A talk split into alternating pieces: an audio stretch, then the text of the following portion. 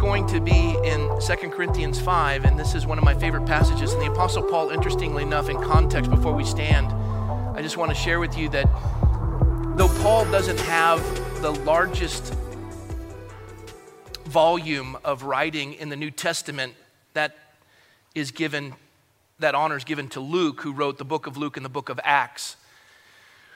But Paul is certainly the most prolific author in that his writings changed the Western world. His pastoral epistles established the order that we follow in services in churches around the world. This tiny little rabbi who gave up everything and lived a life of pain.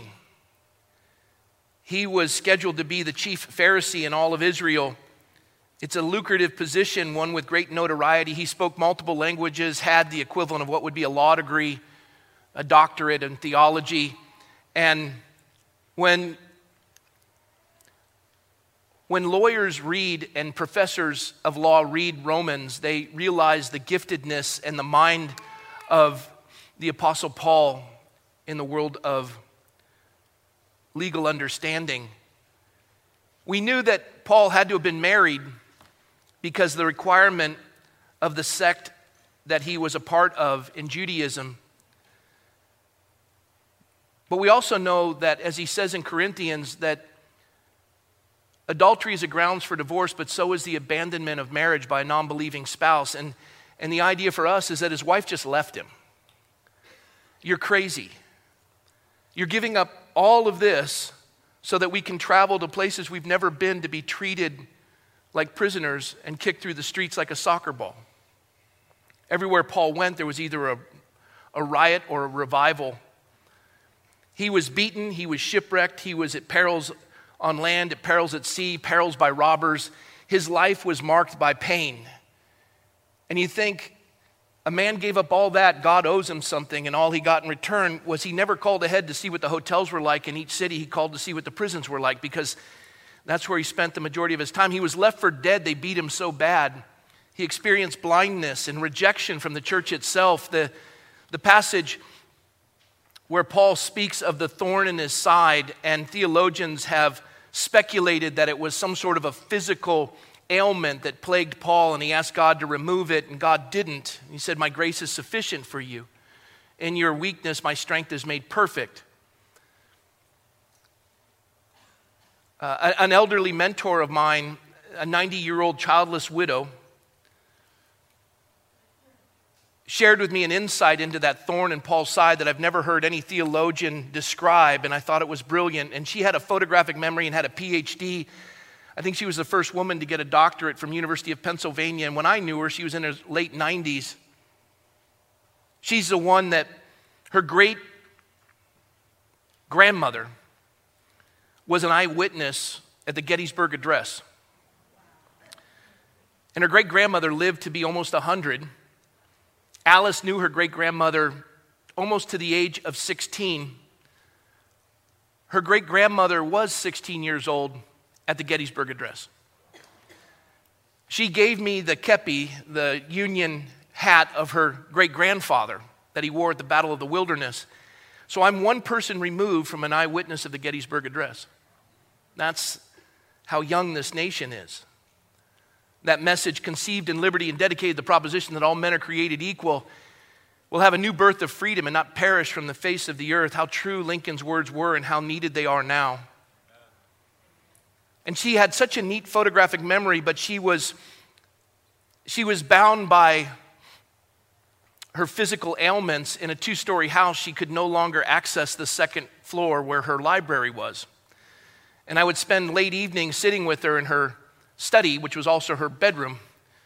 It was the, the den, but she would just pull out the couch and, and sleep there, and, then, and that's her world. She was bound to a wheelchair. And as we'd be talking theologically, she'd say, Rob, go upstairs to my library, third shelf of the first book shelf, sixth book from the left, chapter 6 paragraph four. Bring that down. I'd go up, I'd get it. it, it, she could quote it verbatim. She had a photographic memory. I, I used to think that that's just that's just not fair. and she said to me one day, she said, Rob, I, I, I don't be, mean to be presumptuous. She just said, I don't think theologians understand the thorn in Paul's side. It wasn't physical. She said, he struggled with the fact that none of the other apostles ever recognized him as an apostle. When Judas had betrayed Jesus, they had to replace that seat of an apostle and they drew straws when they were told to go and wait for the, for the Lord's return. They decided to take matters into their own hands and they drew straws and picked some guy that nobody remembers. And yet it was Paul who was always supposed to be that. And there would be nobody in that upper room who would say, You know who the next apostle is supposed to be? That guy over there killing Christians. God had work to do in Paul's life before he would appoint him an apostle. And part of being an apostle means you had to have eyewitness presence of the Lord, and he, he did, as the scripture details. And they never recognized him as an apostle, and they, they berated him and considered him unacceptable.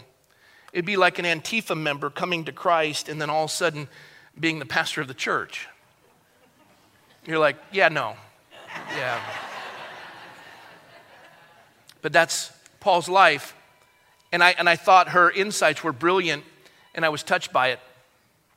And he wrote the book of Romans, he wrote the book of Corinthians. And in Corinthians, as he's writing to this church, this church was a train wreck. He wrote two letters. Epistle means letter. He wrote two letters, 1 Corinthians, 2 Corinthians. And he's dealing with a church that has been established in one of the most decadent, pagan cities on the face of the earth. Every single family had been affected by sexual promiscuity. Every woman in that city would have to serve in the temple of Aphrodite once or twice a year to bring revenue to the temple where they would have to ply the trade of prostitution, whether a, a wife or a daughter at a certain age, and come in in this seaport village uh, to bring revenue to the temple. All of them had experienced infidelity and promiscuity. And now Paul's coming in to talk about the transformation of Christ, and, and he's speaking to the church that has got major issues. And this is where we get all the gifts of the Holy Spirit. And they had gifts, but they were also screwed up. They had a man who was sleeping with his father's wife. It's like, darn, darn, darn, darn, darn, darn. Their family tree didn't branch. Are you my Uncle Daddy? Uh, seriously, the, the church put the fun in dysfunction. It was a train wreck. And Paul's speaking to them and he's addressing it, and he goes into this, this description of a very profound word that is going to minister to all of us, and one that's so desperate right now, so needed. It's called reconcile or reconciliation. I was moved by it. That word changed my life.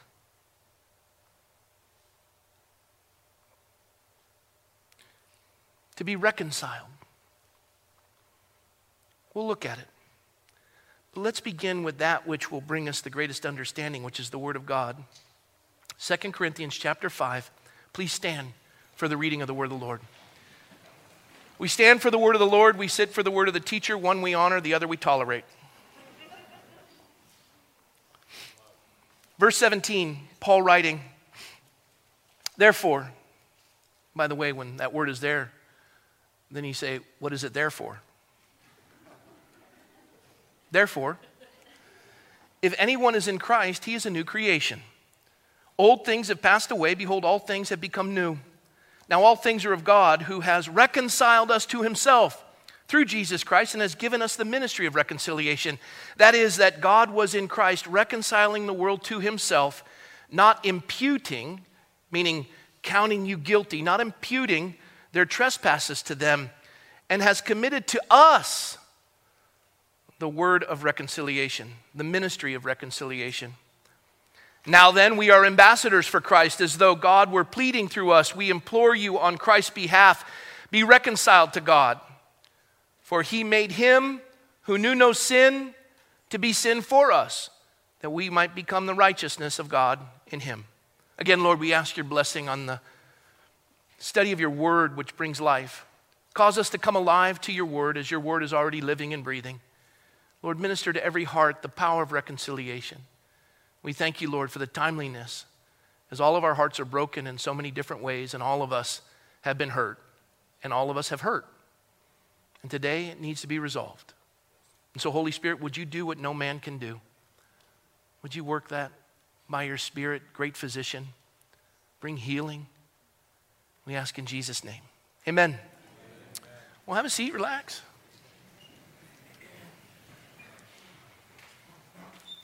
The Apostle Paul wrote in Romans 5 Therefore, having been justified by faith, we have peace with God through our Lord Jesus Christ, through whom also we have access by faith into the grace in which we stand. And rejoice in hope of the glory of God. And not only that, but we also glory in tribulations. Knowing that tribulation produces perseverance, and perseverance, character, and character, hope. Man, that's odd. We go through tribulations, and that gives us perseverance. That perseverance gives us hope. That's why I'm an eternal optimist. We didn't lose the election, we just figured out another way on how not to win. For all those who say, I, I, I, they cheated and I'm giving up. And we, they mailed out 22 million ballots. People all over the country received them. And, and by election night, it was over. And 78% of the countries in Europe will not do vote by mail because it's the most corrupt system. And they want to implement that nationwide. And, and I looked at that and people say, i have given up. I'm not doing it anymore. Okay, stop. Just give that a rest. The most corrupt state in the Union was Florida, Dade County, Gore versus Bush, remember that? Hanging chads, dimpled ballots. One man, Governor DeSantis, turned it around. Dade County, they got their whole election results in election night. There's hope for California. You look at Arkansas with Governor Huckabee, 126 in the state legislature, upper and lower house, and when he ran for Senate, he lost. And there hadn't been a Republican lieutenant governor elected in Arkansas since before the Civil War. Or I should say, Reconstruction.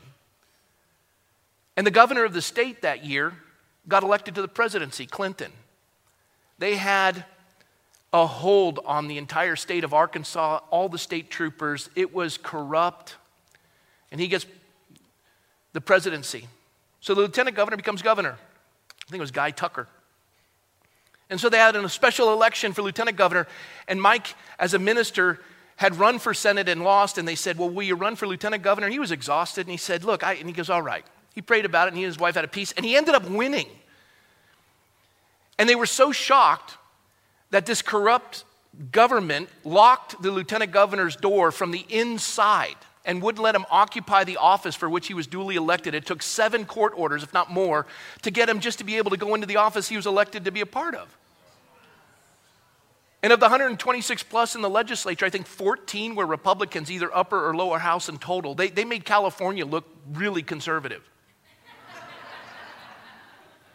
And then, as what typically happens in Arkansas, the governor, Guy Tucker, got uh, uh, sent to jail. Uh, and so they had the lieutenant governor take the position. He ended up winning re election and he termed out. And by the time he left, the entire legislature flipped and it's almost completely conservative at the state level, and every federal office is held by a Republican because one man made a difference and he stood. I, I, listen, if you're tired of the shenanigans and, and you've given up, would you please do me a favor and move? But before you move, do me another favor. Look your children in the eye and your grandchildren and say, you know what? I have been afforded by my ancestors 245 years of unprecedented freedom, but I am going to give up for your generation because it's just too difficult. One in nine Americans fought the Revolutionary War to secure the liberty. And we're upset because 22 million ballots went out, and before election night was over, they'd already called the race. Fight harder, make a difference, do more. And if you're tired and you don't want to do it, then go to a state that's not here because we are assembling Gideon's army. And that's all that's going to remain in California. But that's okay because just one man and God constitutes a majority.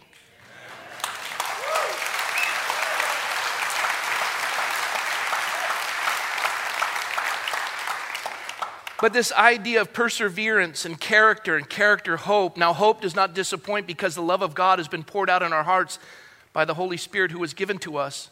Paul says again in Romans 5, he says, For when we were still without strength, in due time, Christ died for the ungodly. For scarcely for a righteous man will one die.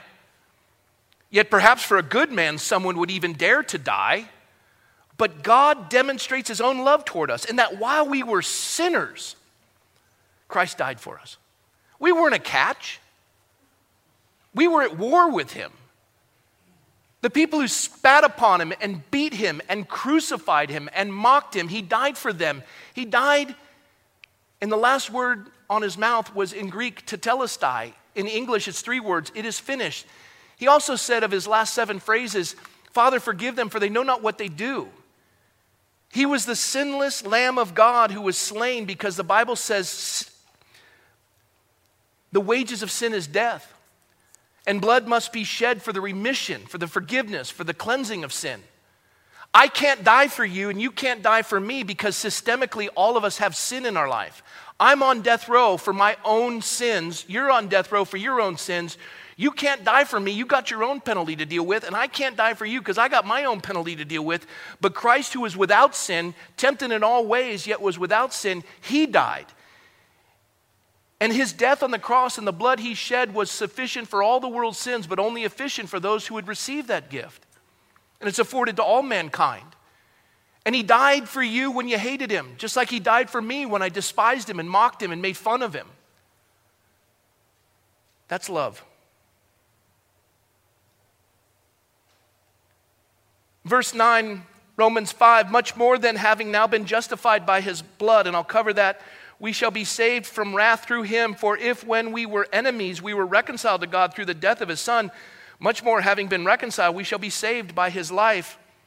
And not only that, but we also rejoice in God through our Lord Jesus Christ, through whom we now have received reconciliation. I love this idea of justified by his blood. I used this term when I was uh, asked to go and travel from here to Claremont with a car full of uh, my Mormon friends. And these LDS were very high ranking, still are. One is now in the quorum of the 70. If you don't understand the hierarchy, that's very big. From the quorum of the 70, they picked the 12 apostles and then the, the president. And as a Mormon, to meet one of the apostles is a lifelong dream come true for many LDS. They invited me to go to the dedication of the Mormon School of Religion at Claremont, and I'm in a car with Mormons for uh, two hours, and there was traffic, so it was three and a half hours. the low man on the totem pole, bless his heart, who is now a very dear friend, uh, he felt as though it was his duty to proselytize me, where the other guys in the car were like, Yeah, man, give it a rest. This, is, this isn't his first rodeo. and I, I remember the drive. And we get there, and we were late. And the place was packed, and I was the only one without a tie. I did have a blazer, so thank God. And they waved us in the minute we got there and brought us to the front. And there were seats waiting for us. And I sat down. And the man who spoke was one of the apostles. His name was Elder Oaks. I had never met him before. He was in his 90s, and he was giving a message on religious liberty, which I thought was fascinating. And he did a good job. And at the end of it, everyone rushed to the stage to meet one of the living apostles. And Matt Ball came out and said, um, the apostle's not greeting anyone today. You could hear an audible groan. And Matt Ball, who's in charge of all the western states for LDS, he pointed in my direction. I was next to Dave um, Benson and the other guys, and he points to Dave and he does this. I go, Dave, Matt wants you up there. He goes, Rob, he's not pointing to me, he's pointing to you. I go, what? And I point like that, and he goes, so I walk up without a tie, and all these LDS are looking at me like, who is this? And where's this tie? It was like Moses parting the Red Sea, and I walk up on the stage. And he brings me over and he says, Rob McCoy, I want you to meet uh, Elder Oaks. I said, Hello, sir. It's an honor to meet you. He says, No, it's my honor to meet you. And I said, Well, I, I candidly, sir, before today I didn't know who you were. He said, But I really enjoyed what you had to share. He said, Well, I know who you are. As a matter of fact, I just finished testifying to the Mexican Senate because their constitution says that a member of the clergy isn't allowed to hold office in Mexico. And I used you as a case and as an example as they asked me to testify. And he said, And I'm just very honored to meet you. And I was taken aback. I said, Well, it's a joy to meet you. And we laughed and had a couple of exchanging jokes and giggled. But one of my favorites was he said, You know, I used you as an example. I said, Dude, you are really desperate. he laughed. I left after greeting him. It was pleasantries. Came down, and it was as though something magical had happened to me. Everyone was looking at me. I get in the car for the two and a half hour drive back, and nobody's talking, including the one who proselytized for three hours. They're silent. And I'm like, guys, what, what is going on? Why, what's happening? And they go, You've met one of the apostles. I go, Yeah. I'm the same guy you drove in with, same guy you're driving back with. And then we began to talk, and I said, You know, fellas, I love what you do in the the idea that you, you try to bring ecumenical gatherings, but you end up with Baha'i faith and, and the Unitarian Church and some liberal synagogues and a couple of mosques with some imams. You get some liberal, you know, Protestant denominations, uh, a Catholic priest now and then, but you never get the evangelicals into your ecumenical gathering. He goes, I know, we've tried so hard. I go, I, I know you have. I said, I'll tell you a secret on how to do that. And they're like, oh? I said, there's two words. One is called sanctification. And they go, yeah, we've heard of that. I go, Mormons have sanctification down. The, the Protestant church doesn't get sanctification, but you guys do. Sanctification means set apart.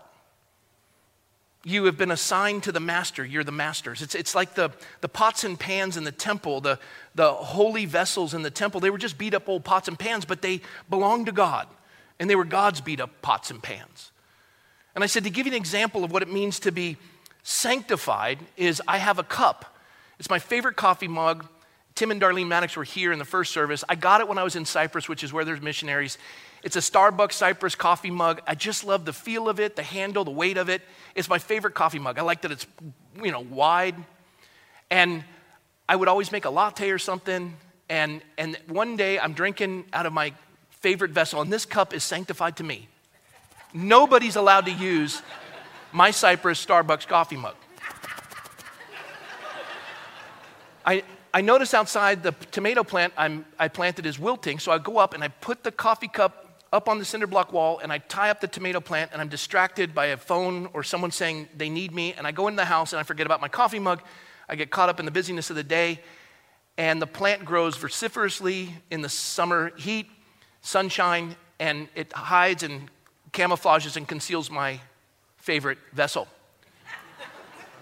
I accuse everyone of having stolen it.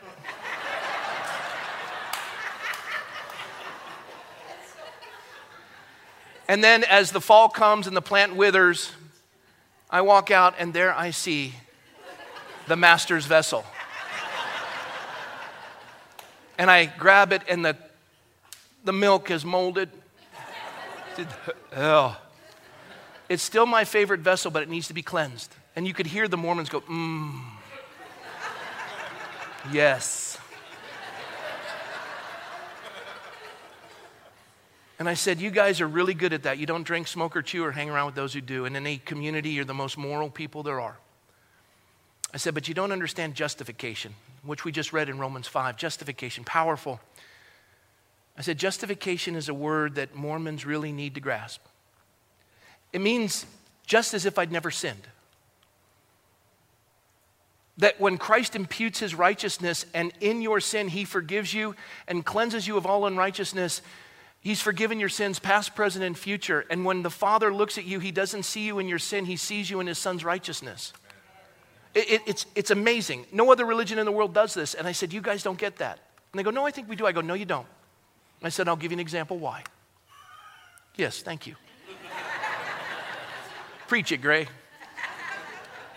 I said, You have a bishop in this Conejo area, and there's lots of bishops, so I wasn't throwing anyone under, under the bus, but I said, This bishop came to me and said, uh, Rob, can I borrow $1,500? Can I borrow $1,500 because uh, I, and I'll pay you back. I said, Bishop, I don't loan money, I give it. You come by, there'll be a check waiting for you. He came by, he was crying, gave it to him. He called later and he said, I hate to do this, but can I ha- borrow another 1500 I said, I don't loan it, I give it, come by and the check will be waiting for you. Crying again. And I turned to these guys and I said, Do you know, it didn't shock me. He paid back every penny. And he was grateful and it was timely. Exactly what I expect from a sanctified Mormon. But I said, Here's where you don't get justification, fellas. You ready? And they go, Yeah. I go, I'm going to describe justification to you by asking you one question. And they were quiet in the car because I had been with an apostle. I said, Fellas, why didn't he call you?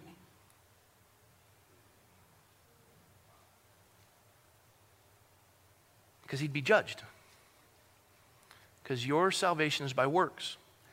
He knew he could come to me because I am a three dimensional loser.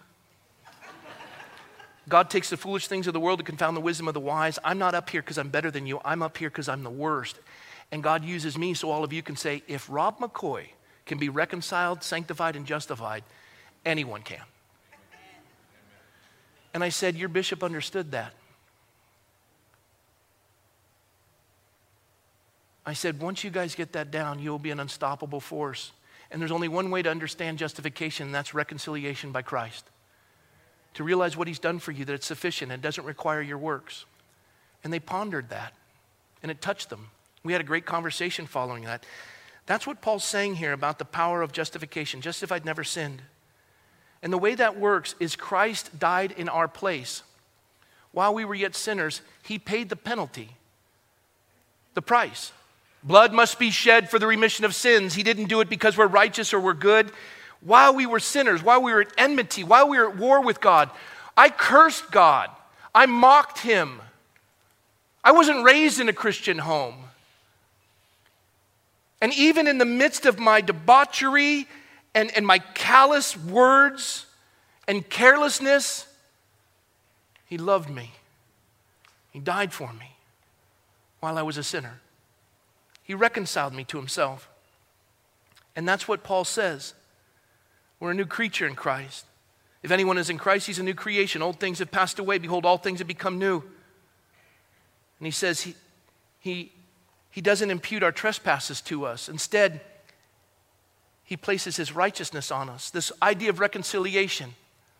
In Webster's dictionary, real simple definition to restore to friendship or harmony reconcile the factions, settle or resolve, reconcile differences, to cause or submit to accept something unpleasant, reconcile to a hardship.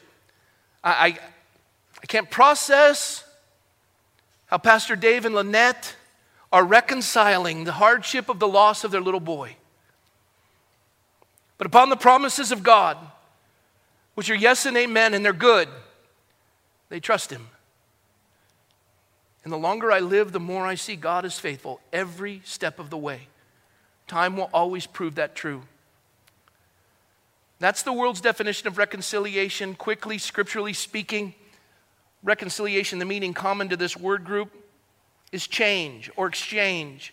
Reconciliation involves a change in the relationship between God and man or man and man. It assumes that there has been a breakdown in the relationship, but now there has been a change from a state of enmity, fighting, and fragmentation, broken, to one of harmony and fellowship.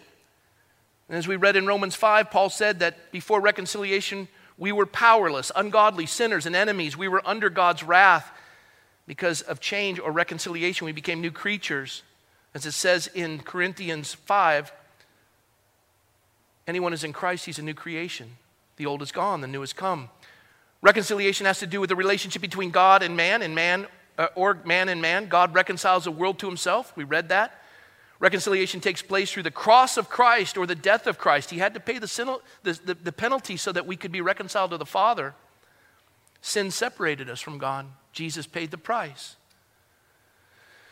God reconciled us to himself through Christ. God reconciles us to himself through the death of his Son. Thus, we are no longer enemies, ungodly sinners, or powerless. Instead, the love of God has been poured out in our hearts through the Holy Spirit whom He's given to us. It is a change in the total state of our lives, which He did for me and many of you. Reconciliation is the objective work of God through Christ, but it is also the subjective relationship that God commands us to be reconciled. It's, it's work we need to do. We need to be reconciled.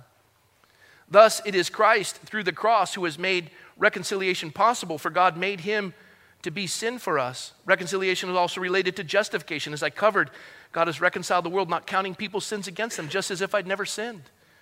Cast it as far as the east is from the west to be remembered no more. God chooses to forget, He chooses not to remember. It is related to justification in Romans 5. We've been justified by faith, by His blood. Reconciliation is also subjective in that the sinner is spoken of as being reconciled. It is a relationship that comes between man and wife, as well as Jew and Gentile. That's ethnicities. You, you can replace that.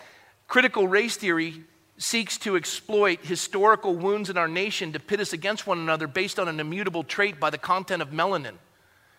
That is not Christian. Any church that promotes that is not biblical. Christ has come to reconcile us. We are one in Christ. There's the human race. And you call that racist? Get another Bible and find another God because the God of all creation is not the one that you follow. If a person is about to offer a gift at the altar and remembers that he has something against his brother, Matthew 5, he should leave his gift and be reconciled first to his brother and then come and offer his gift. Reconciliation is something done by the one who offers it. It is not just something that happens to the estranged people, it is the cross of Christ that reconciles both Jew and Gentile. They are brought near by the blood of Christ. This nation needs reconciliation, and the world is trying to divide us, as is the government. Medical apartheid, racial division, income inequality. They do anything they can to pit us against one another and hate. God has come to reconcile us. Because of this, Jew and Gentile have access to the Father by one Spirit. They are no longer foreigners and aliens, but fellow citizens with God and members of the same household. Gentile and Jewish believers are reconciled to God, and the middle wall of partition is broken down. Both are brought near by the blood of Christ. And finally, this message of reconciliation or salvation that has come from God through Christ has been passed on to us. God gave us the ministry of reconciliation. 2 Corinthians 5:18. We just read that. He gave us the ministry of reconciliation. That's our call today. You're all ministers of reconciliation. He has committed to us the message of reconciliation. The ultimate aim is that we are not only justified, just as if I'd never sinned, but that we might become the righteousness of God the whole message of reconciliation is centered around the love of God and the death of Christ. Paul reminds us that God demonstrates his own love for us in this while we were still sinners, Christ died for us. Now, I'll wrap it up with a couple of examples. Everyone in this room has been hurt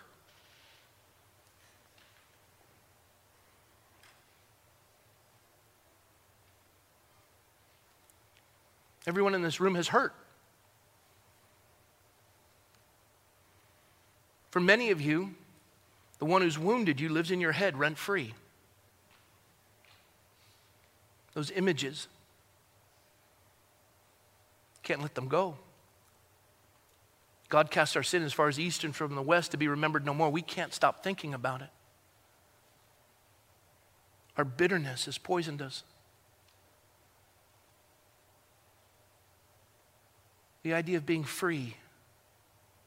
Paul would say in 2 Corinthians 3, prior to this teaching, he'd say, Where the Spirit of the Lord is, there's liberty. You don't have that. You're in bondage to bitterness. Those images, that unforgiveness, the way it controls you, it triggers you. And God wants to set you free. As He has forgiven you while you were a sinner, He wants you to do the same. Forgiveness, pay attention. Forgiveness is not forgetting. God chooses not to remember. That's difficult for us. Forgiveness isn't forgetting what was done to you. Forgiveness is putting the consequences of what that person did to you into the hands of God so that you can go to sleep and move on with your life. You don't have to lay, uh, lay awake at night wanting revenge. They no longer control you, you're no longer enslaved. Give it up. Spouses need to be reconciled. Forgive one another. Children need to be forgiven, and children need to forgive. You don't get to pick the parents you get in this world, but you can pick the kind of parent you're going to be. Winston Churchill had an awful father, Randolph Churchill. He died of syphilis. He considered Churchill to be retarded. He would plead with him to come visit him in school. And Randolph Churchill would be across the street doing something with Parliament when he could easily have walked across the street and seen his son, who wrote copious letters begging his mother and father to come see him, and he wouldn't. And in none of Churchill's writings do you ever see him speaking derogatorily about his father. He just said, My greatest regret is I never had the privilege to serve with my father in Parliament. That's a man who knew how to reconcile. The way you do it is your parents were probably awful. But find the things they were good at and write them down. And when those thoughts that trigger your anger rise, the Bible says, hold every thought captive to the mind of Christ, and then go to that list and begin to thank God for each of those things that your parents gave you, even if it means an example of what not to do. And a thankful heart is not an imprisoned heart, it's a free heart. You can't hate someone you're praying for. Pray for your enemies, do good. If you've done wrong, today, go pick up the phone and reconcile. God did it for you, go do it for them. One of the greatest struggles in reconciliation is marriage. And I want to build on this, and it's going to take me a moment, but it's real simple. Sarah and Abraham, they married in Ur of Chaldees, which was the equivalent of a gated community with running water and lush gardens. And God said to Abraham, Leave your family and your kindred and go to a place I will show you. And he leaves Ur of Chaldees for Canaan, which is like moving from Santa Barbara to Palmdale. And I was just in Palmdale last night. Great people. Seriously, no, I mean that. 7,500 people I spoke in front of, great people in Palmdale. It's affordable. They're the salt of the earth. They're precious folks. And so he, he moves to Canaan and he brings Sarah, and, his, and Sarah leaves her whole family. But Abraham, in disobedience to God, brings his father and his nephew Lot. They get to Canaan after his dad dies en route. They get to Canaan, Lot's with him. And God doesn't tell him, but there's drought in the land, so he goes to Egypt without God saying so. Sarah's not whining and complaining. They get to Egypt, and as they're approaching Egypt, he realizes that the Egyptians are going to take her because that's his wife. And he knows their culture and he knows that they honor the, the, the sister more than they would honor a wife. So he says to Pharaoh, She's my sister. Now, it's true, she was his half sister.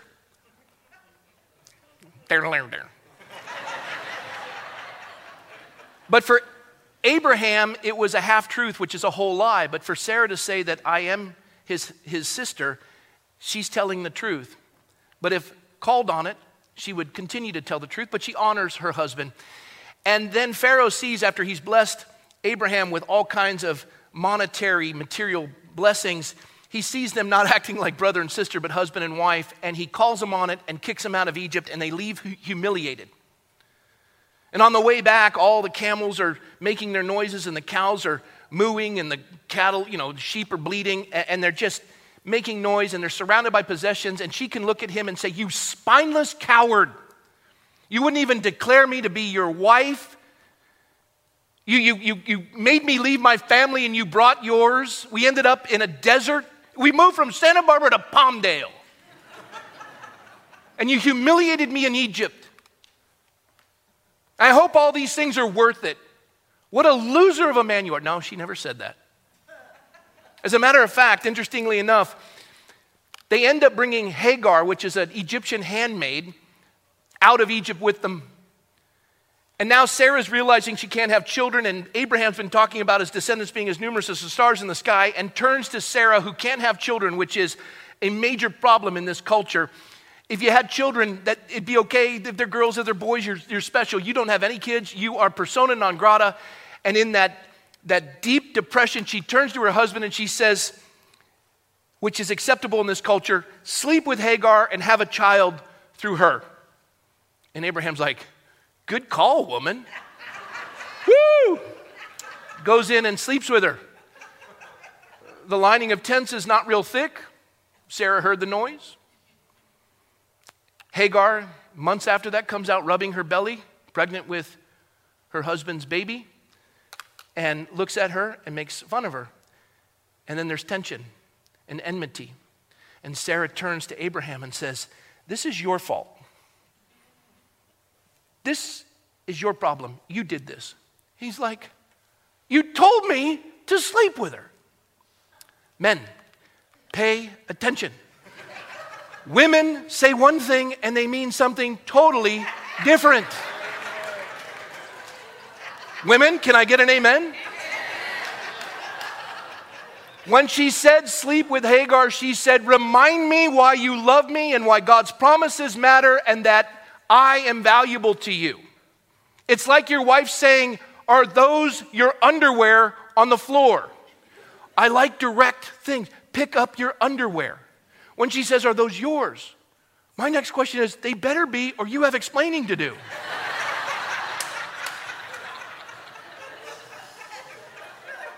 Women want you to lead.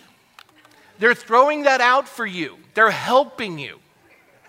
Wives, be patient with us. Thick skulls. Wives, likewise, be submissive to your own husbands, that even without that even if some do not obey the word, they without a word may be won by the conduct of their wives when they observe your chaste conduct accompanied by fear. Do not let your adornment be merely outward, arranging of the hair, wearing gold, or putting on fine apparel. Rather, let it be the hidden person of the heart with an incorruptible beauty of a gentle and quiet spirit, which is very precious in the sight of God. For in this manner, in former times, the holy women who trusted in God also adorned themselves, being submissive to their own husbands, as Sarah obeyed Abraham, calling him Lord, whose daughters you are, if you do good and are not afraid with any terror. Uh, she never browbeat him. And then it says, Husbands, likewise, dwell with them with understanding, giving honor to your wife as the weaker vessel, as being heirs together of the grace of life, that your prayers may not be hindered. Understand what they're doing. They're, they're, they're helping you learn to lead. And if, you berate them, your prayers are hindered. God's like, no, we're not moving forward till you, you treat my daughter a little better. Let's get that right. I gave you a helpmate. Listen to her. Knucklehead. Lovingly, he says that to me, not you. But, women, I want to share with you about the finest woman I know, my wife. I was a pastor that was completely broke. My provision for my family was a windowless apartment I had no money. I had a car with 260,000 miles on it. The food in our kitchen was harvest secondhand food. We were so poor we couldn't pay attention. I worked ungodly hours. I had left a lucrative job, and here I was, completely broke. I came home one night exhausted. I sit down in this windowless apartment. It was like living on a submarine filled with cockroaches. The neighbors above would do their dishes, the noodles would end up in our laundry. I'm not kidding. My wife, why did she not leave me? I sit down on the couch. I have given everything I have. She's next to me. I don't even want her touching me. I have nothing left to give. My daughter Kelly, who you've heard sing, she's gutsy. She comes out as a little girl. She says, Daddy, will you tuck us in? I said, Not tonight. Daddy's tired. Go to bed. She comes out a second time, gutsy kid. Daddy, would you please? I said, No. Now go to bed. I'm not going to tell you again. I'm tired. I'm not tucking you in. Go to sleep. If you have a sales job, you should hire her. She came out a third time, Daddy, will you? And I said, Go to bed. My wife nudged me. I said, What? Now, at that moment, my wife could have cut me down to size. Don't you yell at me, you pathetic excuse of a provider. We live in a windowless apartment with noodles in our laundry, with a car with 260,000 miles on it, cockroaches in every room. And this is the life you plan for us? You're never home. Who do you think you are? She didn't do that. I snapped at her. What? My wife learned a very powerful secret. God's way better at convicting me than she will ever be. She knows to wait on the Lord. She looks at me and she said, Rob, we just miss you. We haven't seen you all day. I said, I'm sorry. I got up and tucked my kids in. I remember when I was struggling with a drug addiction and I'd finally been convicted of the Lord and I wanted to be free. And I knew that I had to confess my sin and to walk in the light and to bring that fungus into the light where it would kill it and tell the truth. And I came to my wife and I said, I have to tell you something. I said, I've been hiding from you. And she said, I know. Third shelf in the closet, under the blue jeans. She was like Alice Crilly with that photographic memory. I said, How long have you known? She said, I think all along. I said, Why didn't you say anything? She said, Rob, I didn't want you to be embittered to me, and I knew God was better at bringing conviction than I'd ever be. I, I, I don't want to belittle Scripture, but Sarah's got a challenger on her hands. My wife brought me to my knees. She made me a better man because she put me in the hands of the Lord and she understood the power of prayer that God knows how to break you. I share that because there is a there's a tomb. This tomb has three couples buried in it. Abraham and Sarah, Isaac and Rebekah, and Jacob and Leah. The tomb is called the cave of Machpelah.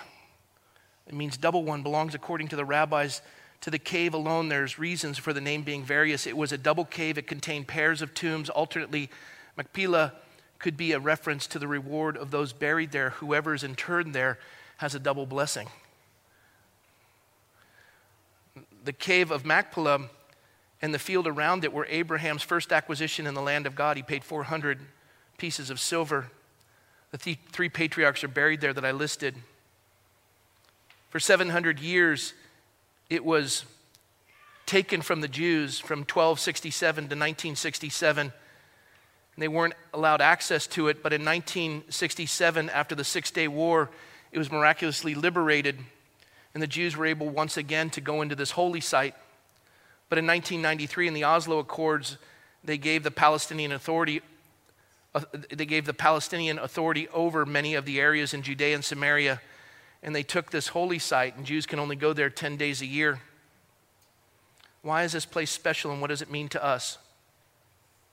We're talking about reconciliation and a cave of blessing. Not just blessing, but double blessing. Husband and wife, life. This is the story of Abraham.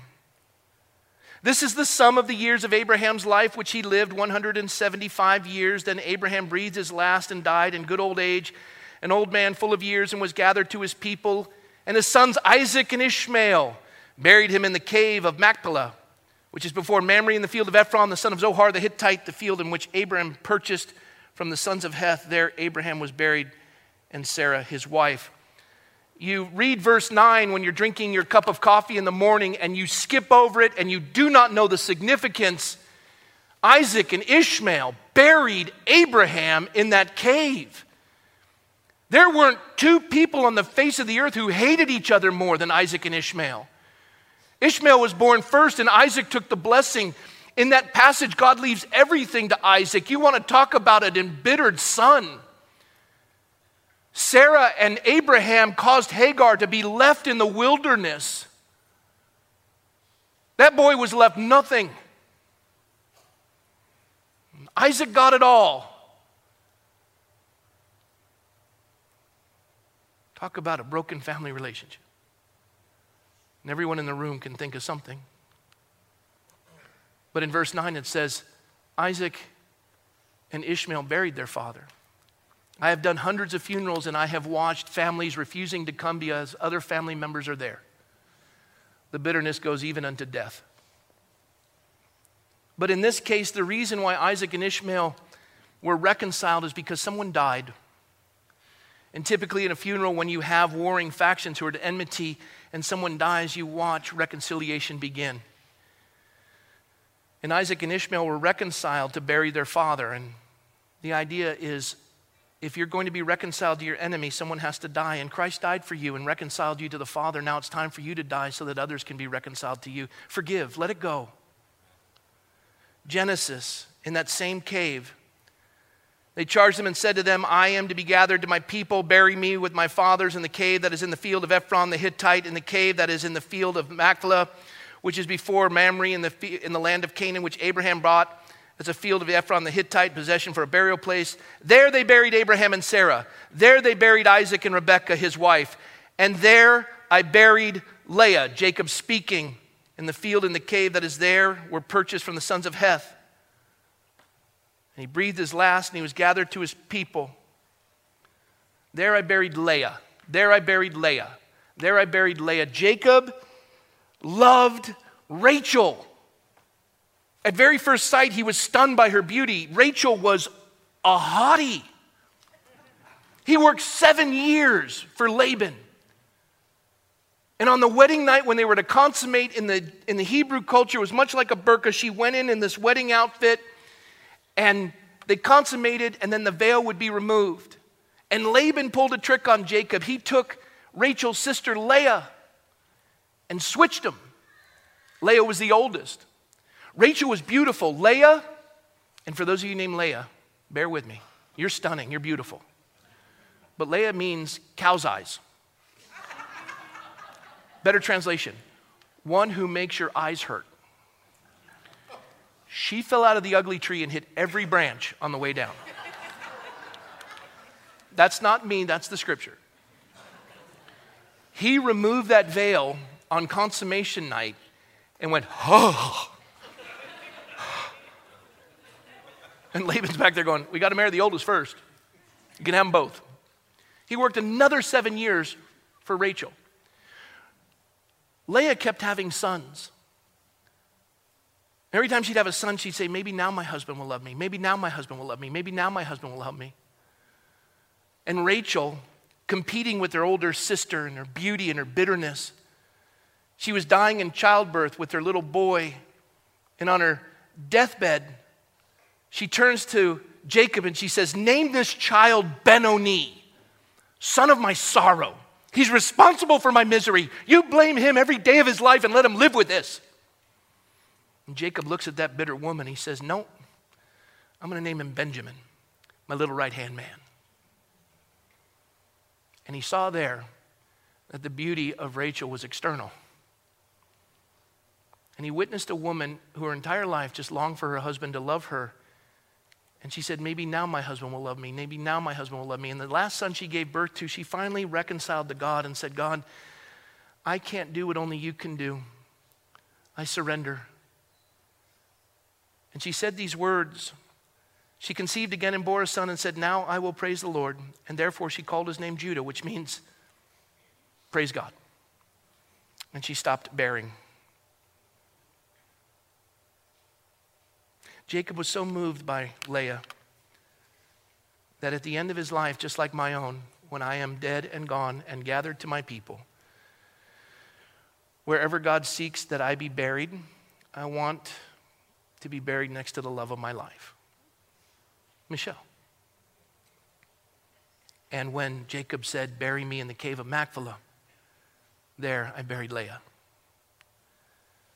Leah reconciled to God, and God blessed her and gave her freedom.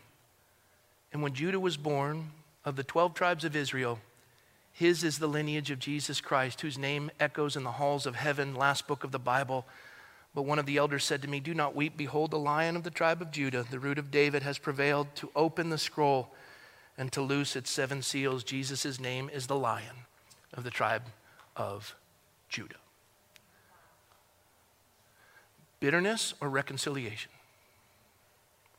Forgiveness or a prison of misery? Christ has come to set you free. He reconciled you to himself by his death. Let it go. Whatever it is, they don't get to live in your head rent free anymore. God wants you free. And today we're going to do that at the altar. The Bible says if you realize you have an issue with your brother and you come to offer a sacrifice, leave it and go be reconciled to your brother. And today you get to come. I'm going to have the prayer team come up. And look, it's just time to do work with the Lord. Just leave it here. We have a nation to save. And we cannot set them free and bring liberty until we ourselves experience it first. And there's no room for bitterness in the body of Christ. Today's a day to be forgiven and to forgive. So I'm going to invite the worship team up, and I'll close in prayer, and the prayer team come on up. And if you would, while the worship team's coming up, would you all, um, well, let me pray first. Let's do that. Lord, I know we're running a little over, but I did tell them I'd give them a long sermon. But your grace is sufficient, and this is the most important part of our time together where you, Holy Spirit, want to set the captives free. While we're at enmity, while we're at war with you, you died for us. And there's a lot of folks in here that need to forgive those who've hurt them. And we know that forgiveness is not forgetting, but putting the consequences of that person's actions into your hands so that they can go back to living. And revenge and bitterness is no longer that which marks their life. They are free. And the shackles of unforgiveness have been unlocked and they can live. Live to your glory. They're new creatures in Christ. They've been set free. And where the Spirit of the Lord is, there's liberty. And Lord, you're here now. Spirit of living God, would you minister to every heart through the power of your word to set them free today? Lord, no man can do this work, only you. We need you, God. We need reconciliation in the body and in the nation. But let it begin with us now. And we invite you to do your work in Jesus' name. Amen. Would you stand for me? And what we're going to do is the prayer team's up here. And if you're standing, it's easier for folks to access. I, I can't think of any reason why you wouldn't come other than pride, and that is an awful thing. And we got plenty of time. I'll just tell third service, you need to be reconciled to the fact that we're late, right? Come on, folks, let's do this. This nation needs a reconciled people set free to serve and to love. In Jesus' name. As they worship, come on up. These folks will pray with you, and they'll keep it in confidence. God bless you all.